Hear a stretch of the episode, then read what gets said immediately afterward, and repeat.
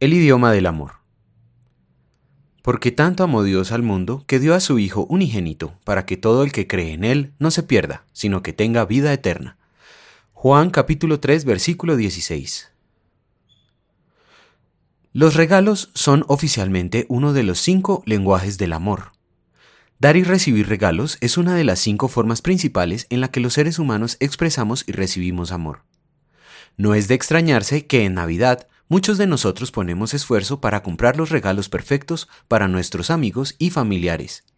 Creo que todos podemos estar de acuerdo en que un regalo significativo tiene el poderoso potencial de comunicar amor y aprecio. Sin embargo, no hay un regalo humano que se compare con el regalo más valioso y la expresión de amor más grande jamás otorgada en la historia de la humanidad. ¿Quién puede comenzar a comprender el don de caminar mano a mano con Dios para siempre en el paraíso y el amor detrás de ese don.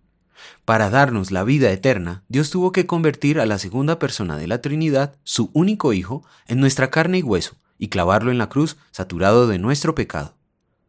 ¡Qué regalo! ¡Qué amor! La eternidad será demasiado corta para maravillarnos y alabar al Señor por su regalo de amor. Con manos temblorosas y una oración especial, esta semana esperamos desenvolver un poco más el regalo del amor de Dios, para examinar palabra por palabra el versículo que es probablemente el más famoso de la Biblia, Juan 3:16. Hoy desenvolvemos el increíble regalo de Cristo pensando en el sujeto que nos ama tanto para darnos a Jesús, Dios. ¿Por qué tanto amó Dios al mundo? ¿Por qué Dios querría o necesitaría amarnos? Él es, después de todo, Dios. En definición, es el único ser perfectamente autosuficiente e independiente que existe. No necesita nada ni a nadie para sentirse feliz, completo y vivo.